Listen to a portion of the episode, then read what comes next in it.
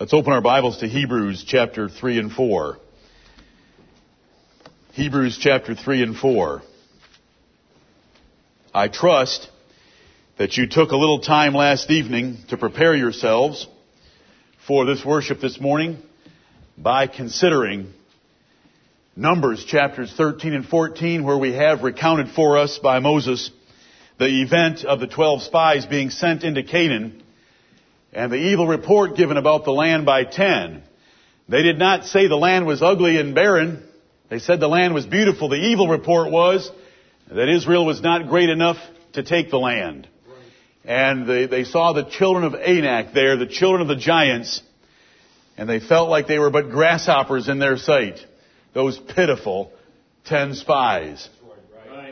Well, the Lord took care of them the way He'll take care of all those who give an evil report of the good things that He has given. Amen. They died by the plague before the Lord right there. The Lord just killed them dead right there on the spot for their foolish thinking about the land of Canaan. I hope that you also paid attention while we just went through Psalm 95. Because Psalm 95 is a prophecy given by David that bears heavily on that event from Numbers 13 and 14 in which the apostle Paul will open up in these two chapters. I want to start by directing your attention to the ninth verse of the fourth chapter, and then we're going to come back to 3-1. But chapter 4 and verse 9. There remaineth, therefore, a rest to the people of God. God created a rest on the seventh day. When after six days of creation, He rested. Right. And He gave that day of rest to the nation of Israel as a special sign between Him and them. That was a rest.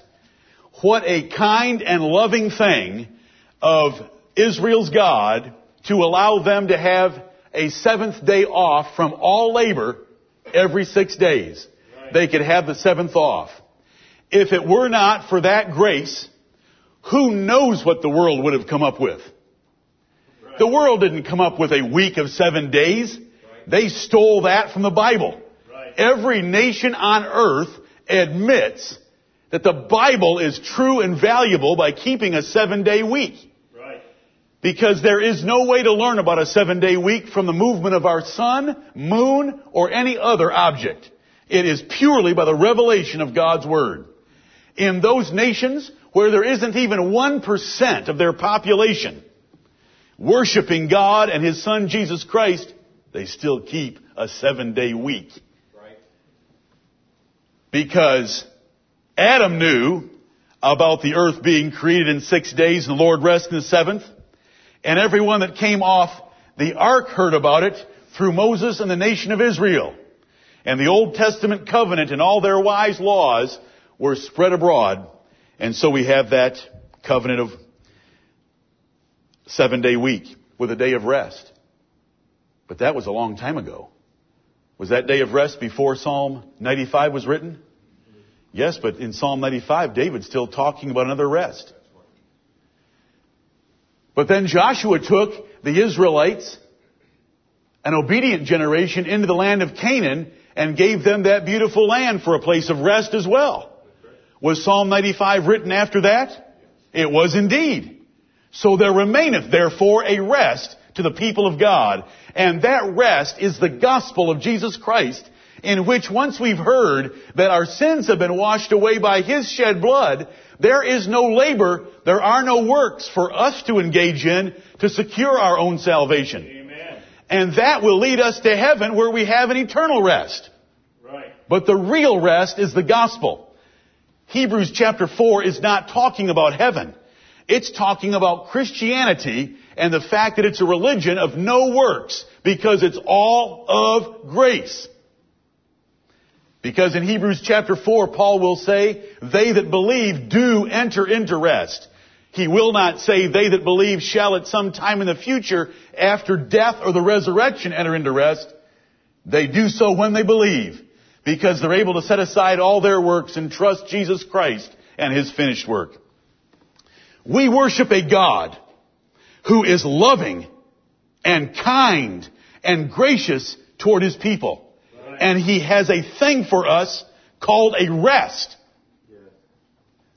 If ye will hear His voice, do not harden your hearts, but let's lay hold of that rest today. That rest is in knowing Jesus Christ and in living for Him. It's the greatest balm and relief to the human soul. If you are thinking about your little life, your little job, your little house, your little family, all your little things, they will not satisfy you. There will be no rest because your house will never be good enough. Your marriage will never be good enough. Your children will never be good enough. But in the Lord Jesus Christ, you always have something that is good enough because He's infinitely perfect and He can satisfy the soul. It's a place of rest. What a great God to give us rest. He didn't have to. After what we did in the Garden of Eden, He could have driven us like dogs. He could have driven us like slaves. But He made us sons. And He gave us a rest. He gave us a rest. Hebrews chapter 3. Hebrews chapter 3. The purpose of the book of Hebrews. And the most important word in the book of Hebrews for you to understand it is the title of the book. Just like when you read the book of Leviticus. You, know, you should know that the book of Leviticus is written for the Levites. It has very little to do with you. It hardly has anything for you to do in your life. You are not a Levite, nor are you a priest from the tribe of Levi. The book of Leviticus is the code of the Levitical priesthood. And it gives all their washings and sanctifying ceremonies and garments and altar dimensions and all the other aspects of Old Testament ceremonial worship has little to do with us. Right. We can go in there and find a few principles that help us in life. There are a few statements of God's moral law there, but most of it's for the Levites and they're long gone. The book of Hebrews is primarily for the Hebrews of Paul's generation. That generation that saw and heard about the Lord Jesus Christ and saw and heard His apostles. What were they going to do with the gospel? Now we, Gentiles of the New Testament, can take a blessing and a lesson from it as well. Because in this book, though not written to a Gentile church, but written to Hebrews, and thus it has so much of it spent on comparing Jesus Christ to the Old Covenant, we can be warned ourselves that we had better be living lives full of faith in the Lord Jesus Christ looking for His coming from heaven and doing that joyfully, or we will be judged as well for neglecting our great salvation. Hebrews. Paul didn't identify himself as the author because the Hebrews wouldn't have wanted to read much from Paul. They did not like him because he was the apostle of the Gentiles. And so he just starts out this book in a glorious way and he shows his great knowledge of the Old Testament as you proceed through the chapters. And we want to understand that. This is a warning to that generation and constantly, chapter after chapter, the apostle is making a warning, don't go back. These are all baptized, professing believers, elect and regenerate children of God, but who were tempted to go back under the law of Moses and to rejoin ceremonial worship in Jerusalem because they knew it was the worship of God, because it was so glorious, and because they were being persecuted so heavily. So the apostle had to write this epistle in order to convince them that Jesus Christ and Christianity is far superior to every aspect of Moses' law. And he does a masterful job by the inspiration of the Holy Spirit. Amen. So we come to Hebrews chapter 3. Verse 1. Will take us down to verse 6 is the first half of the chapter and verses 7 through 19 is the second half. The first half is going to compare Jesus Christ to Moses. The second half is going to compare that generation of Jews to the generation in the wilderness. And that's where we want to heed the warning. We already know Jesus Christ is better than Moses. That was a tempting thought to a Jew because they thought so highly of Moses. We don't even get the two confused at any time. Do we think Jesus and Moses are even on the same playing field? But Jews did. When Peter stood in the Mount of Transfiguration and saw Moses, Elijah, and Jesus glorified together, he said, Lord, it's good that we're here. Let's build three tabernacles for you three guys. And all of a sudden a cloud came over Peter. And a voice thundered out of that cloud, This is my beloved son, hear ye him. And they fell flat on their faces in fear because God was offended by such a ridiculous statement by Peter who would equate Moses to Jesus Christ. We don't have any such temptation. So we can look at these verses quickly. But when we come to the second half and see the warning about being deceived through sin and our hearts hardened so that we do not live all out for the Lord Jesus Christ, we can relate to that very well. We fight that battle every day. Amen. Verse 1 of Hebrews 3. Wherefore, holy brethren, partakers of the heavenly calling, consider the apostle and high priest of our profession, Christ Jesus. In chapters 1 and 2, the apostle Paul has proven the full deity of Jesus Christ. He is God. And he's proven the full humanity of Jesus Christ. He was made a little lower than the angels. But now he's crowned with glory and honor at the right hand of God from chapter 2. Paul had also presented him in chapter 2 as being a great high priest. He says in the middle of verse 17 of chapter 2 that he might be a merciful and faithful high priest in things pertaining to God. Jesus Christ was fully God, chapter 1, and he was fully man, chapter 2. And in that he himself hath suffered being tempted, 218, he is able to succor or help those that are tempted. He is a great priest. That's already been introduced and taught. So chapter 3 and verse 1 is drawing a conclusion from the first two chapters with the word wherefore. Wherefore. Now there are three statements in this first verse that prove the people he's writing to are children of God. I am so sick and tired of people thinking that Paul's writing reprobates. Paul wouldn't waste his time writing reprobates. Right. What a waste of an epistle. He is writing children of God, baptized believers that are thinking of going back because they're being persecuted. And it was hard to leave the religion that they had grown up with all their lives that they knew was the religion of God. But it was the time of Reformation in which that worship was being reformed. Which is why Jesus said, woman, the hour is coming when neither you nor they in Jerusalem are going to be worshiping in spirit and in truth because the form of worship was changing. John, Jesus, and the apostles changed it from the Old Testament to the New Testament. Wherefore, three points. Holy brethren, he doesn't just say men and brethren referring to them as citizens of his nation. He says holy brethren. Those are sanctified, set apart, consecrated, elect children of God. Two, partakers of the heavenly calling. They weren't spectators of the heavenly calling. They weren't readers of the heavenly calling. They weren't hearers of the heavenly calling. They were partakers of the heavenly calling. And they had already made their profession of faith. In the last part of the verse when Paul said, consider the apostle and high priest of our profession. You've professed him. I've professed him. We've both professed him. He is our Savior and our Lord. Let's consider him in all the glorious aspects of his apostleship and priesthood. An apostle is a messenger. Jesus Christ was called in Malachi chapter 3 and verse 1. Twice he was called in one verse the messenger. He is the messenger of the covenant. It was the Lord Jesus Christ that brought the message of God's covenant to Israel. Wherefore, holy brethren, partakers of the heavenly calling, consider. And this is why we come together this is why we read the Word of God. To consider. To consider something is to consciously think about it. Is to meditate upon it. Is to dwell upon it. And that's what we want to do about all the glorious aspects of the Lord Jesus Christ.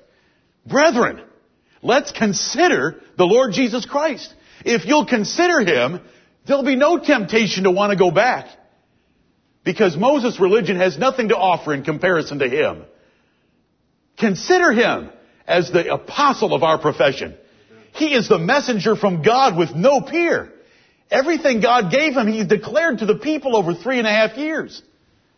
He is the high priest of our profession. We don't need Aaron or his sons. We have Jesus Christ. And look at what I've taught you in the first two chapters. He is fully God and he's fully man. Right. What else do you want in a priest? consider the apostle and high priest of our profession. Verse 2, who was faithful to him that appointed him, as also Moses was faithful in all his house. So here's the introduction for a few verses of the apostle Paul showing Jesus was superior to Moses. Chapter 1 started out with Paul showing Jesus was superior to the prophets.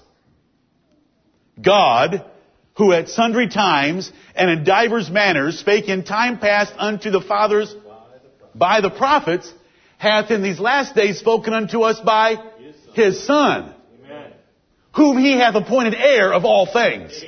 Now that's a big difference between the prophets and Jesus Christ. That's the first two verses of chapter 1. Verse 4 of chapter 1. Being made so much better than the angels because he hath by inheritance obtained a better name than they. And it goes on to describe how much better than the angels he was. And that's two chapters. He was made a little lower than the angels for his humiliation on earth for 33 and a half years. But then he was glorified and crowned with honor in heaven, chapter 2 verse 9, far above the angels. Right. Far above them. So now it's time for Moses. They thought Moses was a great leader and a great legislator. You want to talk about a legislator? It's the Lord Jesus Christ. Amen. He brought the new covenant. Who was faithful to him that appointed him. Speaking of Jesus Christ, Jesus Christ was faithful and did everything that God charged him to do. Everything God sent Jesus Christ to do, he did it. This is my beloved Son, in whom I am well pleased. Amen. Jesus said of himself, I always do those things that please my Father. He was faithful to him that appointed him, as also Moses was faithful in his house. Whose house? God's house. What house? The church of the Old Testament. Was Moses a faithful pastor of that church? Indeed. Is he in Hebrews 11 because he was so faithful? Oh, can you imagine the patience of that man putting up with those stiff-necked people? How many times did he enter? Wouldn't you have said amen a few times when the Lord said, stand back and let me incinerate the nation? Wouldn't you have said, amen, Lord? I'm like Jonah right now. Just give me some popcorn and burn them up. Wouldn't you have done that? Forty years of struggling with that nation. They wouldn't believe. They were stiff-necked and rebellious. But what did Moses do? He'd fall on his face and intercede for that nation one more time. He was faithful. For 40 years he was faithful. Even though he knew he was not going to enter the land of Canaan, he was faithful. You say, how can he be called faithful since he sinned at the waters of Marah?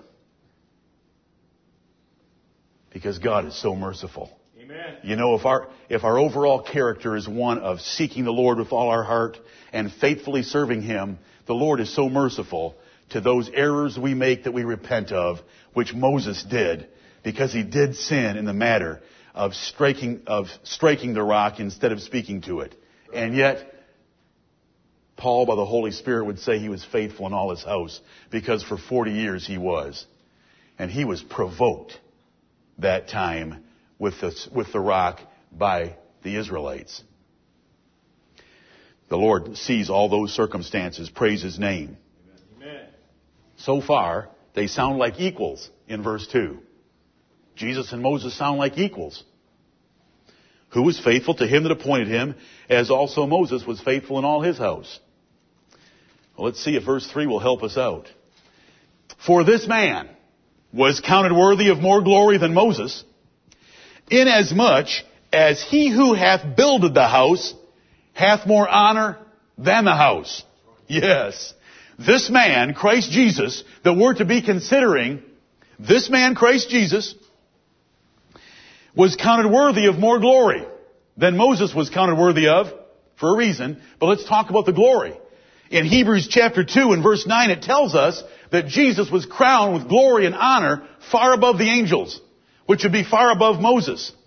He was given glory. Moses may have made Hebrews chapter 11 along with Samson and Gideon and a few others, but Jesus is the high king of heaven.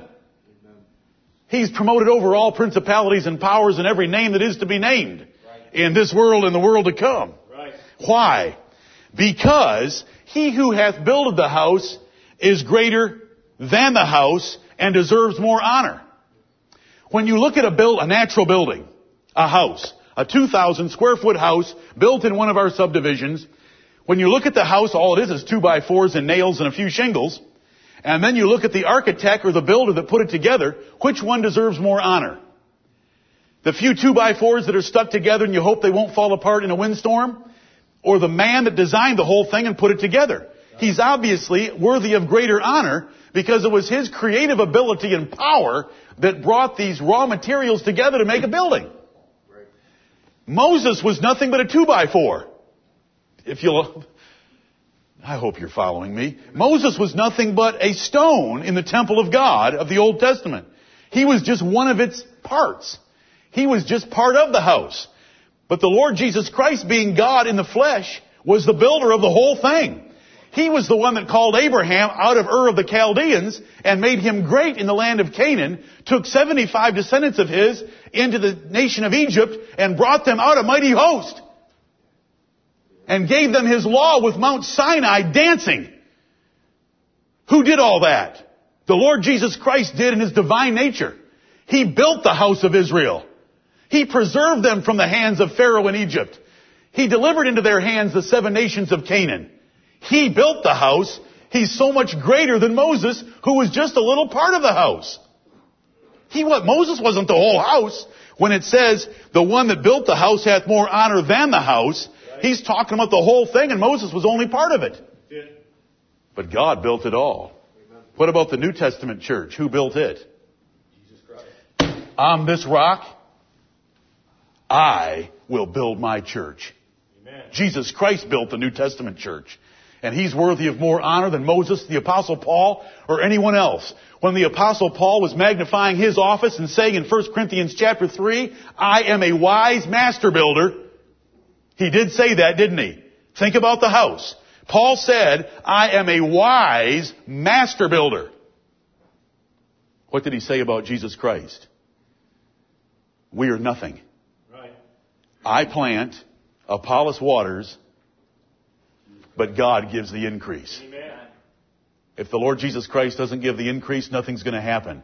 So he, Paul, the apostle Paul was willing to admit himself that though being a wise master builder, he was nothing without God's blessing. And so was Moses nothing without God's blessing as well. Verse 4, for every house is builded by some man, but he that built all things is God. God may use men to assist him in building, but God is the one that enables them, calls them, and blesses their efforts to build anything. Except the Lord build the house, they labor in vain that build it, though they do indeed build it, don't they? Men build houses, but without God's blessing, they can't build a thing. The apostle Paul said that he labored more abundantly than they all, but not I, but the grace of God that was with me. 1 Corinthians 15:10. Verse 5, Moses verily, it is true that Moses was faithful in all his house as a servant. The old, his house was God's church of the Old Testament. Moses was faithful in it as a servant for a testimony of those things which were to be spoken after. But Christ as a son over his own house. Look at the, Moses was a servant in another's house. The house of God, the people of God of the Old Testament. Jesus was a son, not in the house, but over the house. And not just over someone else's house, but over his own house. Is there a difference? Huge difference.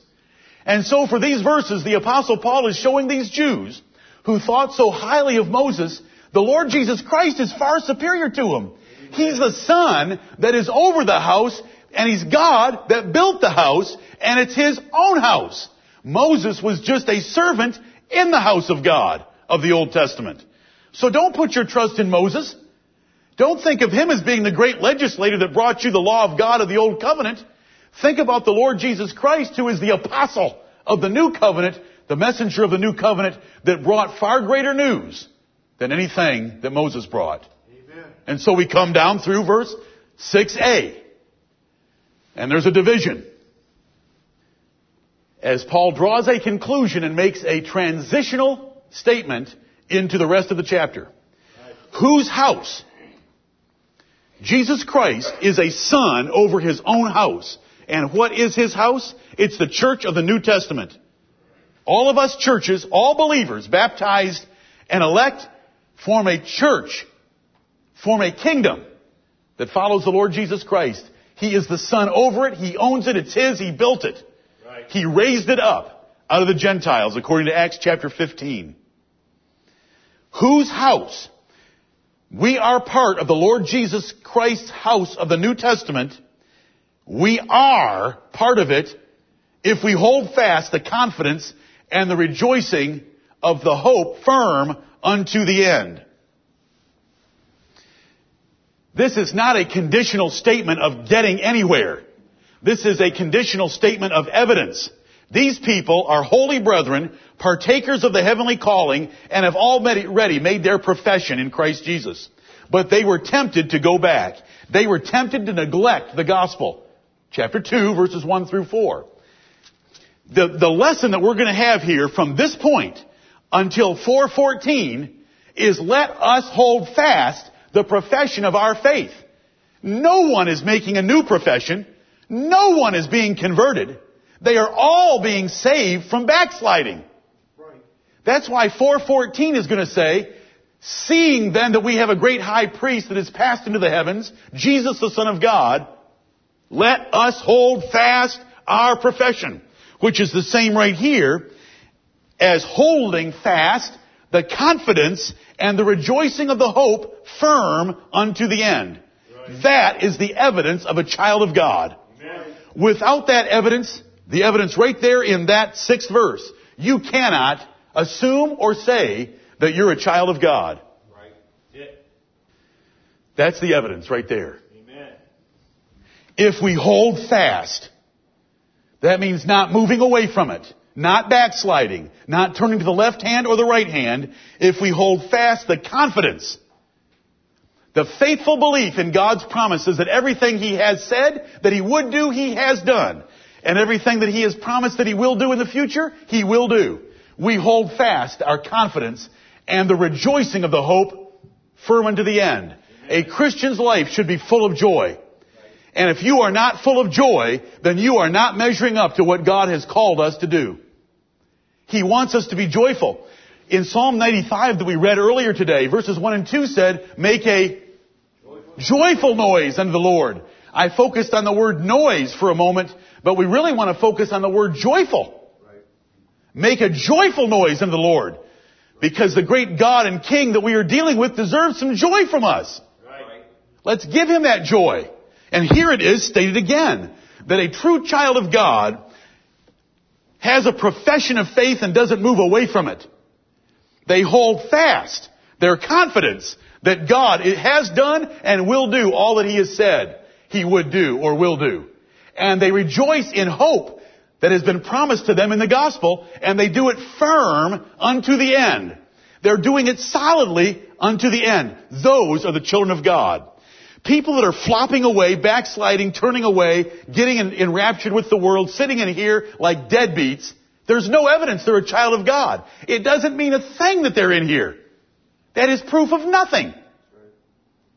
They can say all they want, but it's holding fast.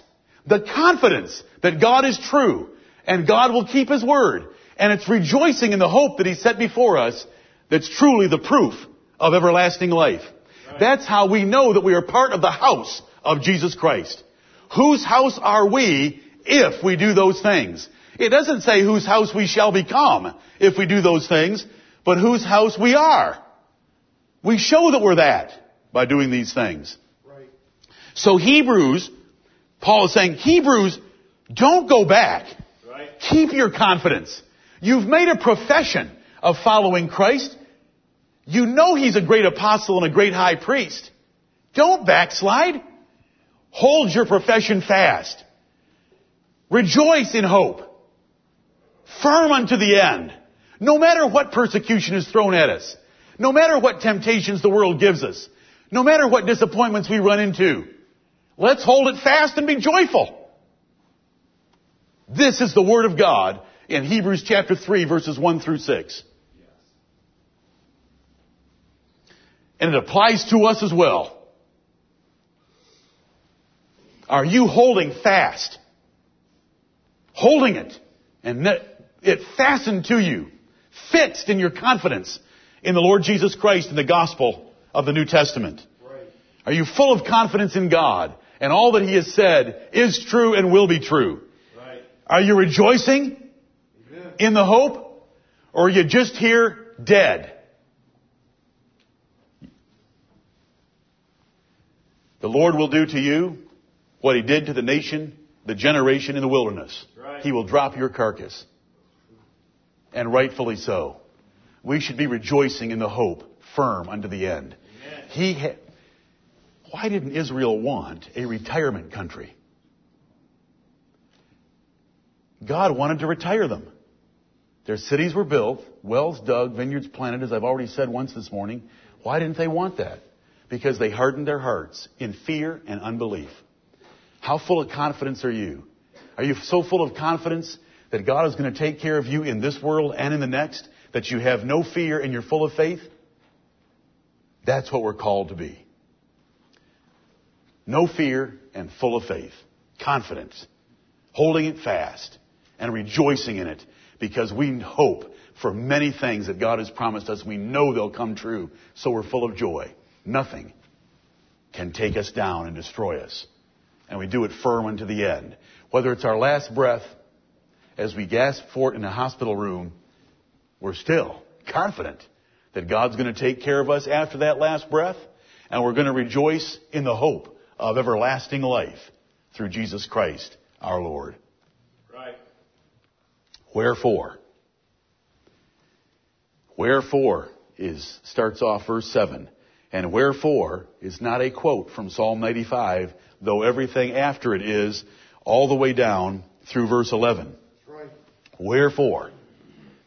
Paul is transitioning now to a point he's going to run for some time.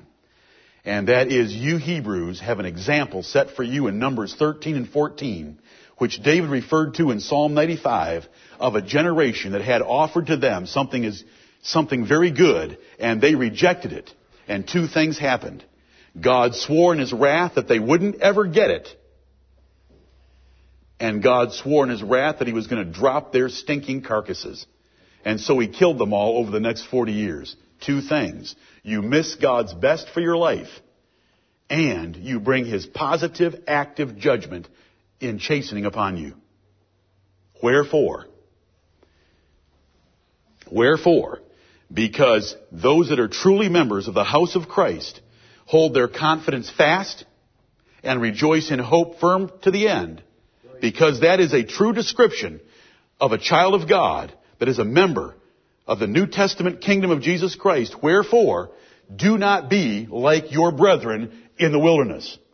Wherefore starts a sentence that finishes in verse 12. When something is in parenthesis, you can, re- you can take it away for a moment to see the sentence. Because it's in parentheses for a point. It is not necessary to the sentence. It is adding additional information. So beginning with verse 7, we can jump to verse 12.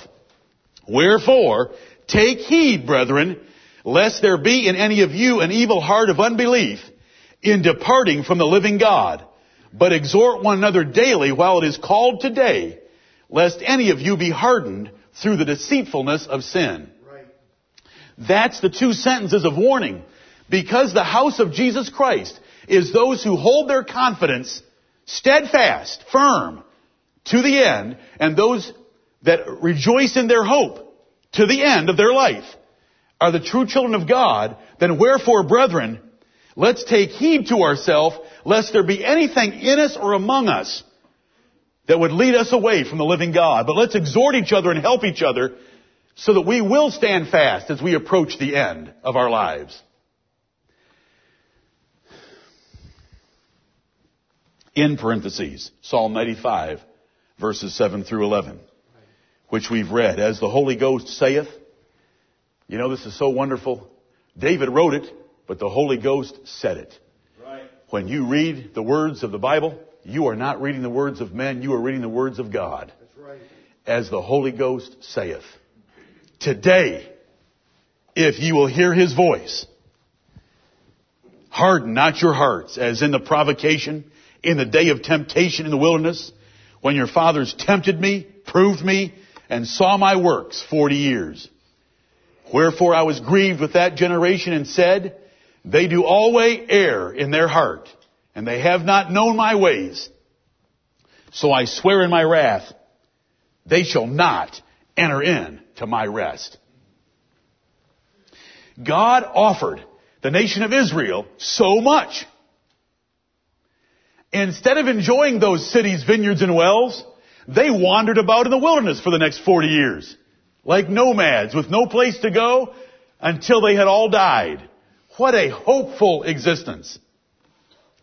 Get up in the morning, go to work, eat, come home, go to bed. Get up in the morning, go to work, eat, go home, go to bed. What a boring existence. To put yourself out of your misery. I'll loan you the tool. Save yourself the misery. What a way to live. God gave them so much. Amen. He gave them so much, and He's given us so much. There is a way to live full of hope and joy. Now the God of hope fill you with all joy and peace in believing that ye may abound in hope by the power of the Holy Ghost. Romans 15, 13. That is a better lifestyle. Right. That is living all out for the Lord Jesus Christ. We've already commented when we were at Psalm 95 about verses 7 through 11. They're not difficult to understand. The apostle Paul is pulling forward that event from Numbers 13 and 14 about the generation that came out of Egypt that refused to take the land of Canaan, God's rest and God's best for them. And he's comparing it to this generation of Hebrews that had heard the Lord Jesus Christ and his apostles and had seen all the signs and wonders that they had done, confirming that what they were teaching was the truth of God. Right. And he's warning them that as God swore against one generation, he would swear against them as well. Right. And that that word today was describing the gospel day of opportunity for them to repent before the Lord Jesus Christ. Or the gospel would be taken away from them, their city and nation destroyed, and they'd be scattered among all nations, which is exactly what happened. And the gospel went to the, the Gentiles, and the kingdom of God went to the Gentiles, and it was taken away from them. Those branches of the olive tree were cut off, and us wild ones were grafted in by the grace of God. And this is a warning to them, and a warning that we can take to ourselves as well. So we come to verse 12. God had sworn against them. Remember, when God swears against you, there's no repentance. If you go read Numbers chapter 14 and Deuteronomy chapter 1, they repented, but it was too late. Do you know Proverbs 29 and verse 1? He that being often reproved, and every one of us is being reproved today. Right. He that being often reproved and hardeneth his neck shall suddenly be destroyed, and that without remedy. Proverbs 29:1. Revelation 2:21. Speaking of the false prophetess in the church at Thyatira, I gave her a space to repent. But she didn't repent, so I'm going to cast her and her children into bed and kill them. Seek ye the Lord while he may be found. Amen.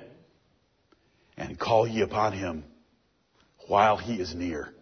Brethren, every single one of us right now, including me, had better be seeking and calling upon Him right now, lest we reach a point by having been reproved so many times and having tempted Him so many times by loving this world in spite of what He has shown us, taught us, given us, and is leading us toward, that He would come upon us in the same wrath and swear against us.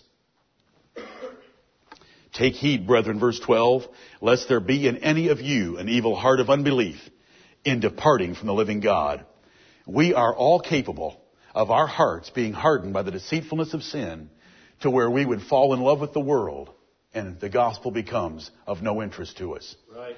Paul said in 2 Timothy chapter 4, Demas hath forsaken me having loved this present world. Lot ruined his life because he pitched his tent toward Sodom. And the lifestyle of Sodom and the lack of being around the worship of God with Abraham hardened his heart up until he moved into that city. He married his daughters off to their sons. He sat on city council and his whole life was ruined. Right. Solomon started out by marrying the daughter of Pharaoh and he ruined his life by marrying outside the Lord. True. Take heed, brethren, lest there be in any of you an evil heart of unbelief in departing from the living God. To depart from the living God doesn't mean that we walk out of here and say, I'm going to worship Satan from now on. Right. Right. Lot didn't do that. Solomon didn't do that. If you'd asked Solomon and said, is the devil Satan and is Satan the Lord? I mean, is, the, is Satan God? Is Baal God? Who, who is the Lord? Solomon, really? Come on. Who created you, Solomon? But he had departed from the living God in all of his practices because his wife, stole, his wives stole his heart. He built temples to false gods because they asked him to and he couldn't resist women. Nehemiah would say later, outlandish women turned him away from the worship of God. The church at Corinth, if you had walked in there and been able to interview all those that were going to die at the hand of the Lord, they wouldn't have said that they were now worshiping Baal. They wouldn't have said that they were worth worshiping Diana of the Ephesians, but the Lord cut them down anyway because in their religion and in their worship in the church at Corinth, they were not putting the Lord Jesus Christ up first. He was not their all in all. They were in there for a drunken orgy of eating, calling it the Lord's Supper. Right. You do not, ha- all you have to do is be a friend of the world. It's all you have to do to depart from the living God. James chapter 4 and verse 4 tells us that if we are a friend with the world, then we are the enemy of God. What does it mean to be a friend of the world? You like the things they like.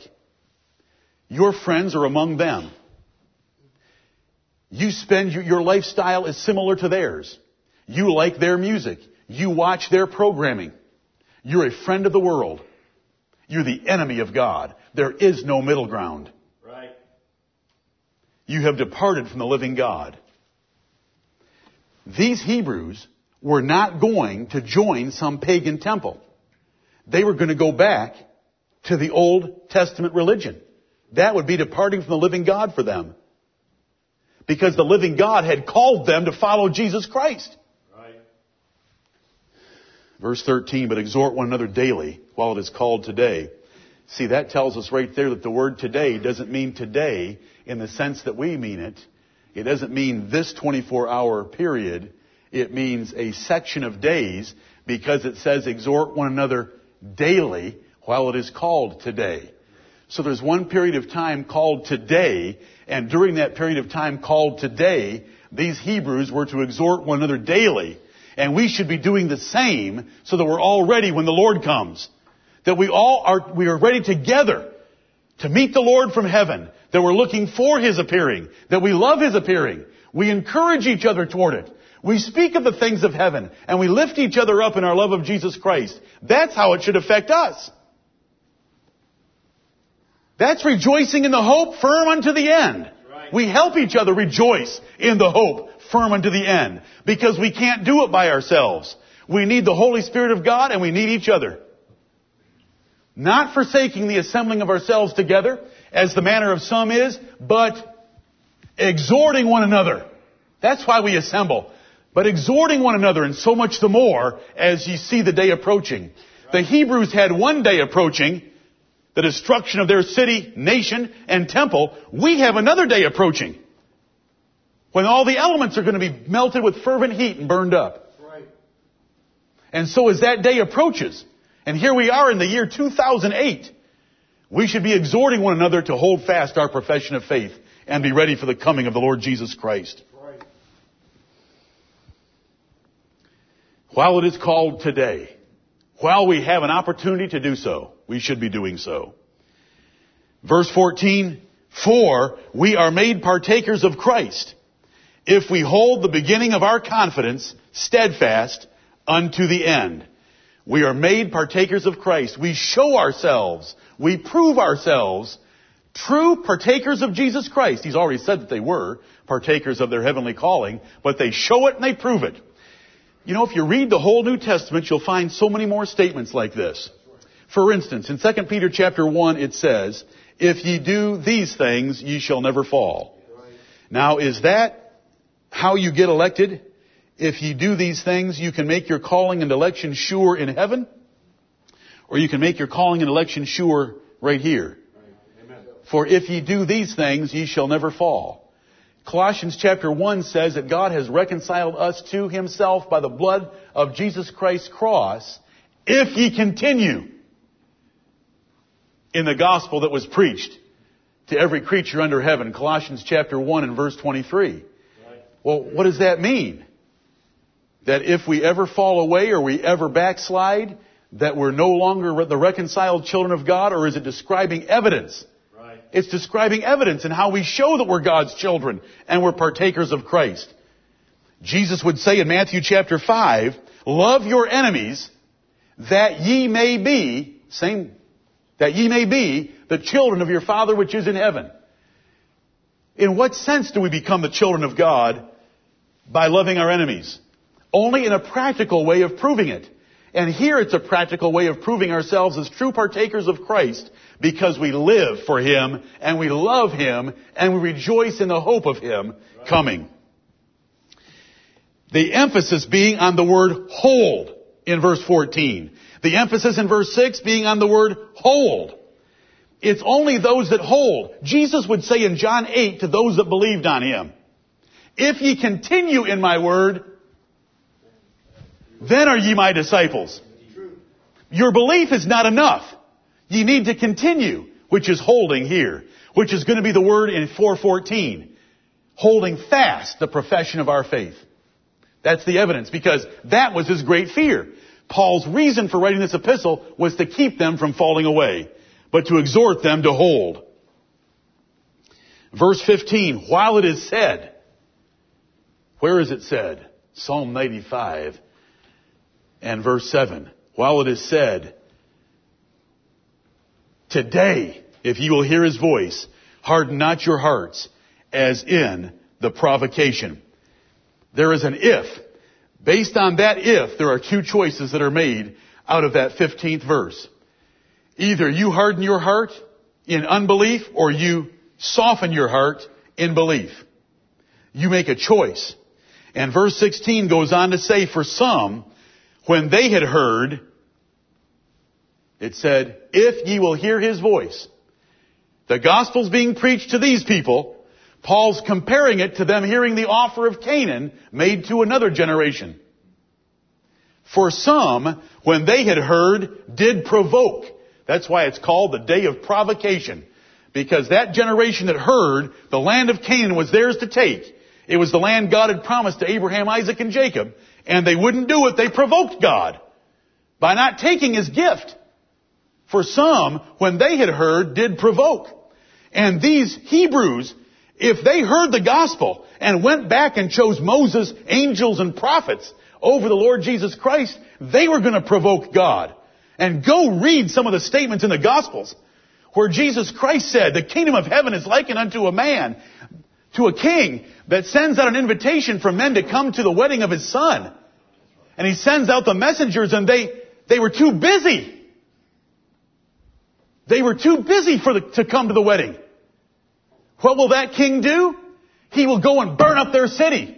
And that's exactly what he did because there wasn't an interest in the Lord Jesus Christ. Right. Jesus stood and looked over Jerusalem and said, Jerusalem, the time is coming because you have missed your day. That this place will be leveled to the ground. Luke 19, 41 through 44. There will not be one stone attached to another because you did not know the time of your visitation.